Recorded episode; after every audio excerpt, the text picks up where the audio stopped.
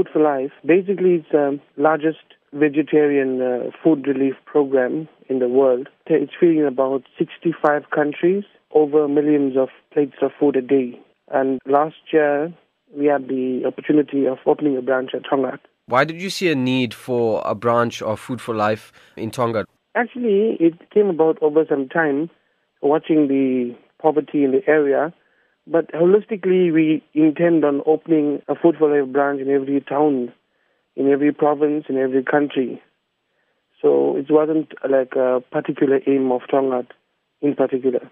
Now, I understand that you will be hosting a big feed on Thursday. Tell me a little bit about this. We're going to have our launch of Food for Life Tongaat on the 13th of February. The cooking premises would be at a local temple that uh, gave us the premises to use. It's called the Chinnatirupati Venkateshwara Devasthanam. So uh, we'll be commencing the cooking at 5.30 a.m.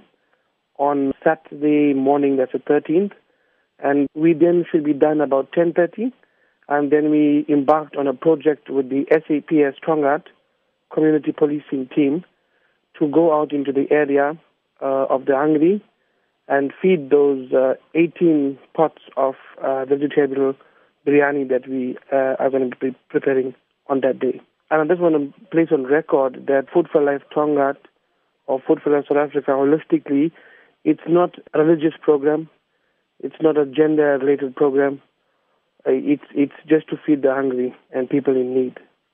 So I just think that's important for everyone to know that.